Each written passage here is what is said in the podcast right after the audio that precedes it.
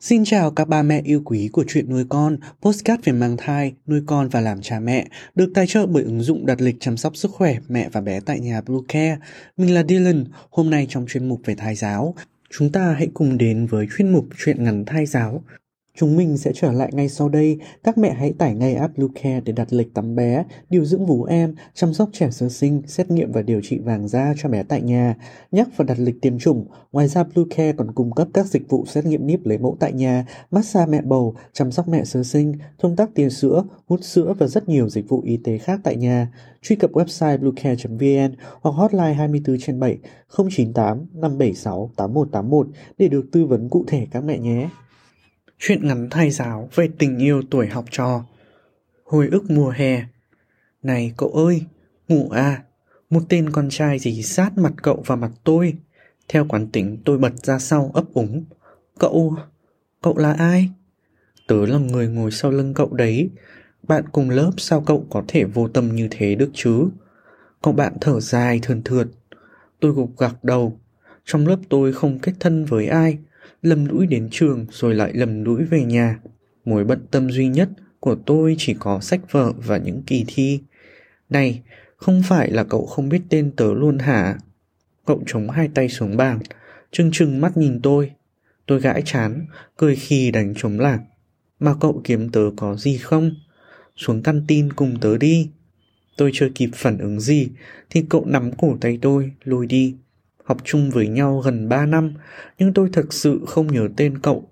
Đến khi cậu giận dỗi nhắc lại mình tên Hải Nguyên, thì tôi mới ồ lên, cười trừ thầy cho lời xin lỗi.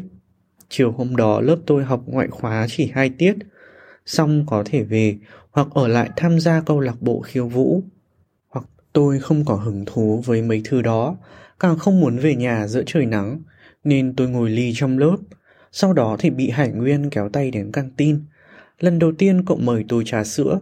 Hôm ấy chúng tôi nói rất nhiều chuyện, nhưng bây giờ thì tôi đã quên hết rồi. Hải Nguyên bảo tôi dạy kèm ngoại ngữ cho cậu, vì tôi khá về môn này. Cũng chẳng khó nhọc mấy, nên tôi nhận lời. Trong những buổi học thêm, tôi nhớ Hải Nguyên từng nói rất muốn cùng tôi tới một thành phố, học đại học đến khi tôi nói thật. À, thì cậu lại lặng thinh. Rất lâu sau, tôi hỏi Hải Nguyên Câu hỏi mà tôi thắc mắc bấy lâu nay. Tại sao hôm ấy lại mời tớ trà sữa? Cậu đáp ngay, vì tớ thấy cậu thường mua trà sữa sau mỗi tiết học, nên tớ đoán là cậu rất thích uống trà sữa. Trong thâm tâm cậu, có thật lòng muốn đi uống trà sữa cùng tớ không? Tôi không nói ra. Cơn gió mùa hè thổi qua ngọn núi cao, qua biển cả, qua những tòa nhà cao tầng. Cơn gió ngang qua phòng tôi, rồi đi mất nhưng kịp để lại chút mát lành cho căn phòng nhỏ. 10 giờ tối, tôi vừa nghe radio, vừa ôn bài cho kỳ thi sắp tới. Như những buổi tối khác, chúng ta lại gặp nhau trên sóng phát thanh. Hãy kể tôi nghe câu chuyện của bạn đi nào.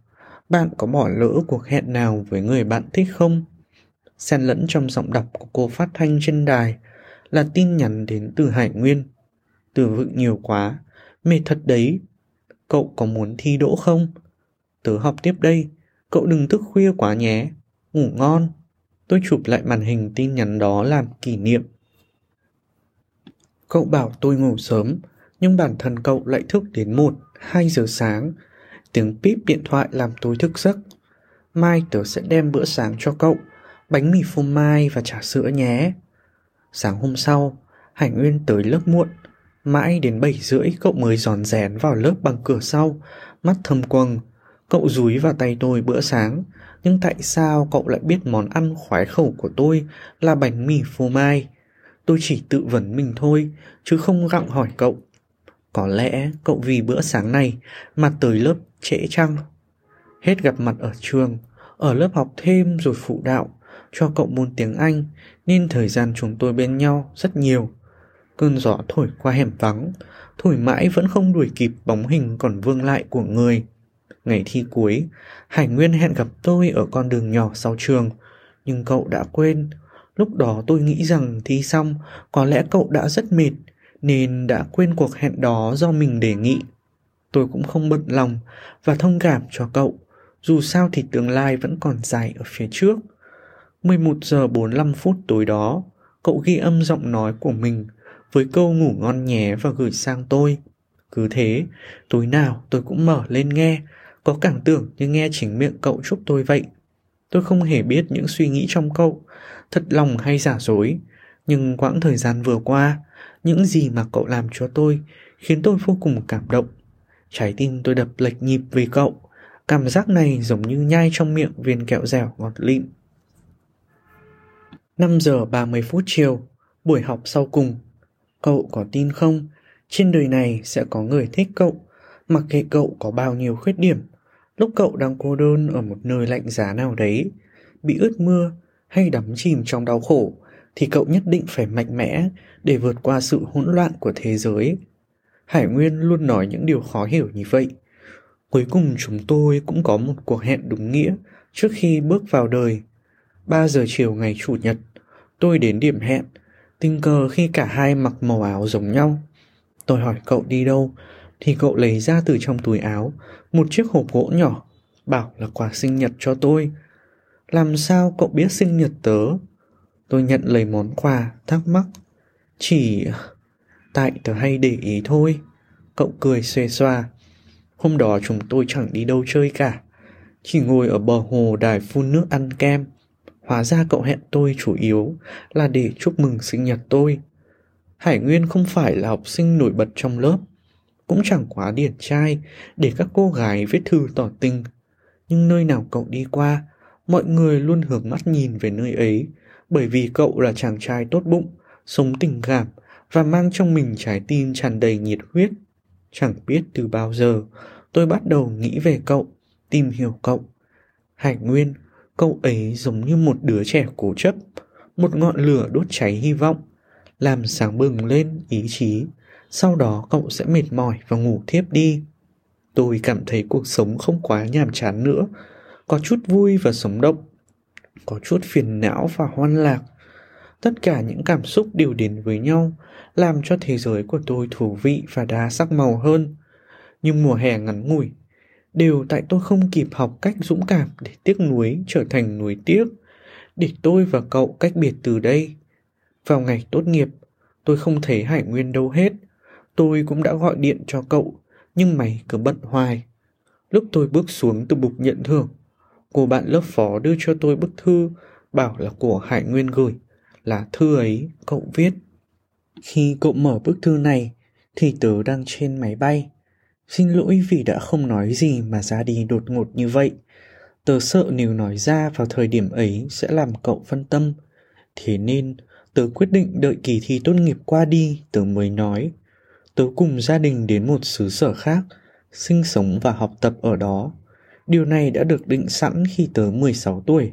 Vào cuối năm lớp 10, nhưng vì cậu tớ đã xin phép ba mẹ cho tớ ở lại học cùng cậu hết 3 năm học. Tớ luôn để ý đến cô bạn ngồi trước mình. Cô bạn ấy khá trầm. Nhiều lần tớ muốn chủ động bắt chuyện, nhưng dường như xung quanh cậu có một bức rào chắn vô hình ngăn tớ tiến vào hoặc cũng có thể tớ thiếu dũng khí. Ngày nối ngày trôi đi, ngày xa nhau cận kề mà tớ vẫn chưa nói một câu làm quen.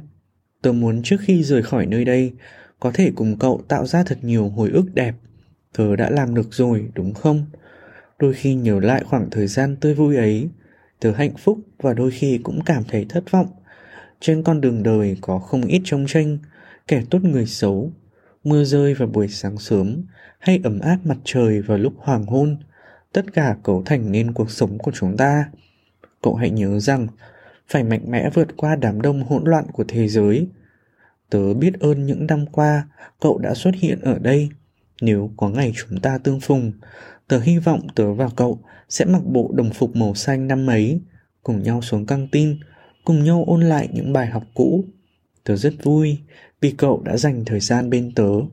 Thật ra, ngày đầu gặp cậu, tớ đã có cảm giác đặc biệt với cậu rồi. May mắn nhất là người cậu thích cũng thích lại cậu. Tạm biệt. Nắng ngoài cửa sổ trói trang, là thư trên tay tôi vì cơn gió thoảng qua mà nhẹ nhàng lay động. Thanh xuân của chúng ta là một câu tạm biệt mà trôi đi hết sao? Không đâu, dù cho không gặp lại nhau đi chăng nữa, nếu bản thân vẫn như thuở ấy, mềm mỏng nhưng tràn đầy nhiệt huyết, thì dù bão tố hay nắng cháy, tôi tin sẽ có ngày chúng tôi cùng nhau tạo nên thật nhiều kỳ tích, mang tuổi trẻ năm ấy hóa thành hồi ức đẹp nhất.